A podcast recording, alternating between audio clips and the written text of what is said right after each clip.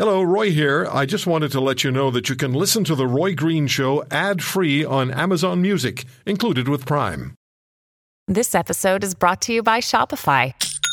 Forget the frustration of picking commerce platforms when you switch your business to Shopify, the global commerce platform that supercharges your selling wherever you sell. With Shopify, you'll harness the same intuitive features, trusted apps, and powerful analytics used by the world's leading brands. Sign up today for your $1 per month trial period at shopify.com slash tech, all lowercase. That's shopify.com slash tech. The potential, the negative potential of artificial intelligence. Now, there is the potential for artificial intelligence to do tremendous good, but there is the real concern about uh, what it may do to create instability in the world. And in fact, and we've talked about this with Professor Yoshua Bengio from uh, the University of Montreal, may in fact create the extinction of human society, of, of mankind. Nobody wants to hear that, but um, it, it, we, we, we have to be aware. Also, want to tell you, April Hutchinson is going to be joining us in the next half hour. I'm getting emails about uh, Miss Hutchinson joining us. Team Canada Female Power weightlifter from London, Ontario.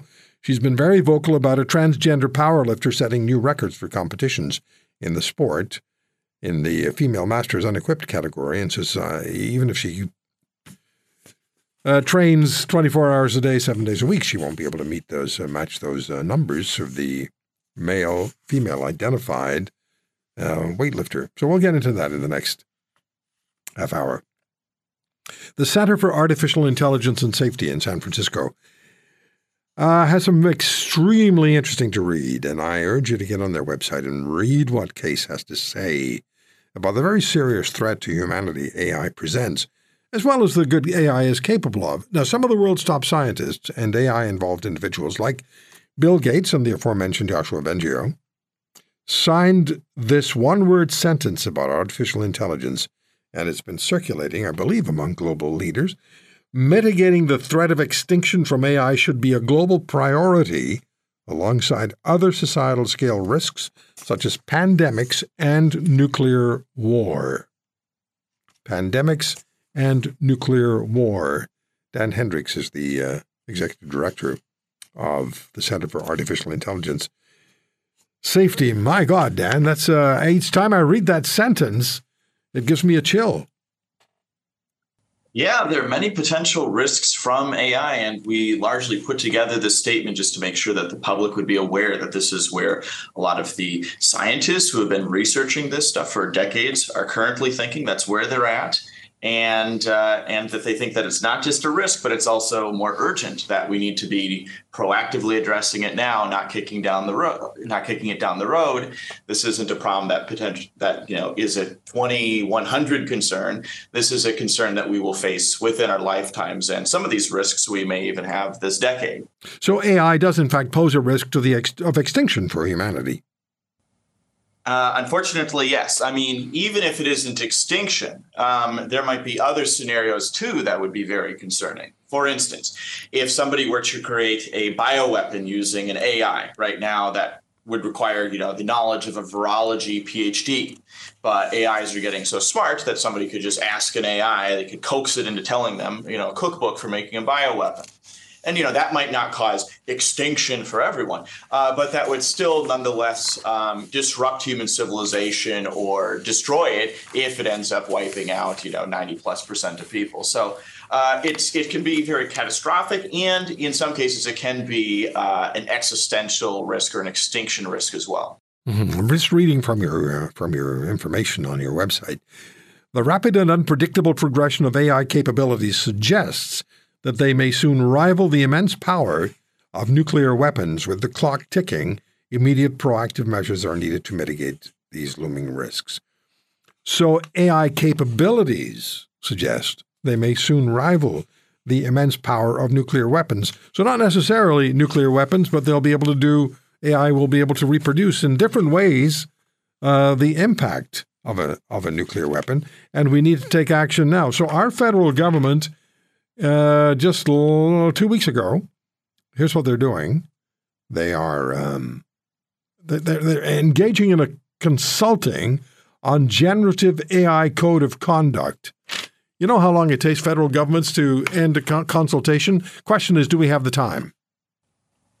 So this is a very real concern. Um, this is one reason why we tried putting out the statement now. If we were putting out the statement when there, uh, when the risk of extinction is more imminent, uh, you know, a few months away, we wouldn't have any time to do it. So hopefully, we can give ourselves, um, we can give ourselves some years to create the institutions and. Uh, do the appropriate research and get the regulations in place to address it. But I agree, um, it's it's a it's a topic that lots of people will um, increasingly uh, be learning about. I think it'll be a thing that people will generally want to be hearing about on a day-to-day basis in the same way that covid was interesting to people um, and uh, uh, some years ago uh, but yeah um, you know, in the U.S., for instance, executive orders seem to be the main way to get past the, the issue that Congress is um, uh, a lot slower. I'm, I'm also concerned that on, in the international scene, getting international coordination is an even slower process, and that's what's necessary to reduce a sort of you know military AI arms race between different militaries like the U.S. and and Canada and China. If they're all racing with each other, that would you know create a sort of dynamic like we had with nuclear weapons, mm-hmm. where people would keep building more and more powerful technologies. Uh, so we want to coordinate to not go down that route, um, not to barrel ahead, making AIs extremely powerful when we can't reliably control them. Uh, so we're going to need it, we're going to need domestic uh, uh, regulation on this front, but we're also going to need international coordination. And uh, uh, time is not to our advantage. Yeah, and, and we're going to have to do something. We cannot be sure that individual states will do what's best for the world, or individual leaders who find themselves in a distressing situation or a threatening situation would not engage AI to provide them with uh, relief from pressure um, and and sacrifice a lot of other folks. I don't want to terrify people, but it's very interesting how you put this in the introduction and at, at CAIS. Today's technological era would astonish past generations. Human history shows a pattern of accelerating development. It took hundreds of thousands of years from the advent of Homo sapiens to the agricultural revolution, then millennia to the industrial revolution. Now, just centuries later, we're in the dawn of the AI revolution and uh, and you and and you you write about bioterrorism. Biological agents, including viruses and bacteria, have caused some of the most devastating cat- catastrophes in history. Despite our advancements in medicine, engineered pandemics could be designed to be even more lethal or easily transmissible than natural pandemics. Talk to us about that, please, Dan. Yeah, so the main risks of pandemics are mostly natural currently, but people are getting better at modifying them and creating their own. So, but right now, fortunately, you need a lot of expertise to understand how to do this. Uh, but you could imagine an AI model a year or two from now, you could coax it into just telling you to create a cookbook for one of these dangerous weapons. If that's the case, then basically anybody could create such a thing. They just then uh, ask a, they can just pay for a company to synthesize it for them. Uh, this is uh, fairly, um, this is not difficult to do, unfortunately.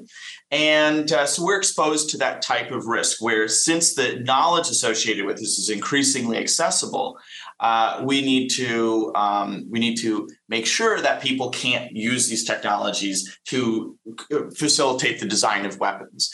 Uh, so I, am concerned that that could um, uh, uh, cause substantial harm to to civilization. There's a lot of risks of malicious use of AI. People might also use it to hack. Most people can't hack, but AIs can do things like code, and soon they'll be able to hack. If random people can hack, you know, people might you know attack um, critical infrastructure. They may they may destroy a lot of information, and uh, uh, you can't be certain um, what's what's uh, uh, uh, true information online or not. So there are many risks of malicious use from AI that I think we'll need to counteract, and that uh, um, might just sort of turn on suddenly when the AIs are capable of doing so. Dan, what's the what's the website?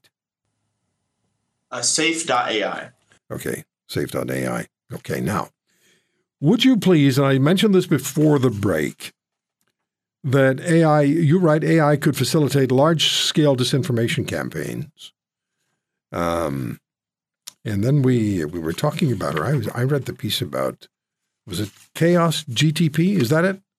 Yes, that's right. Yes. remind us of what happened.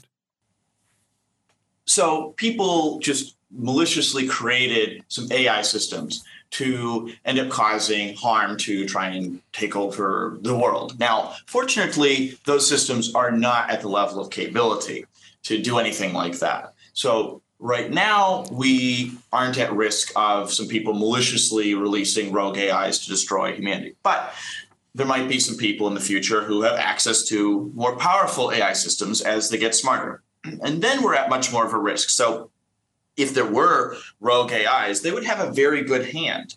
Uh, the rogue AIs that are more talented or intelligent could do things like design, for instance, bioweapons. That wouldn't destroy them, that would only destroy humans.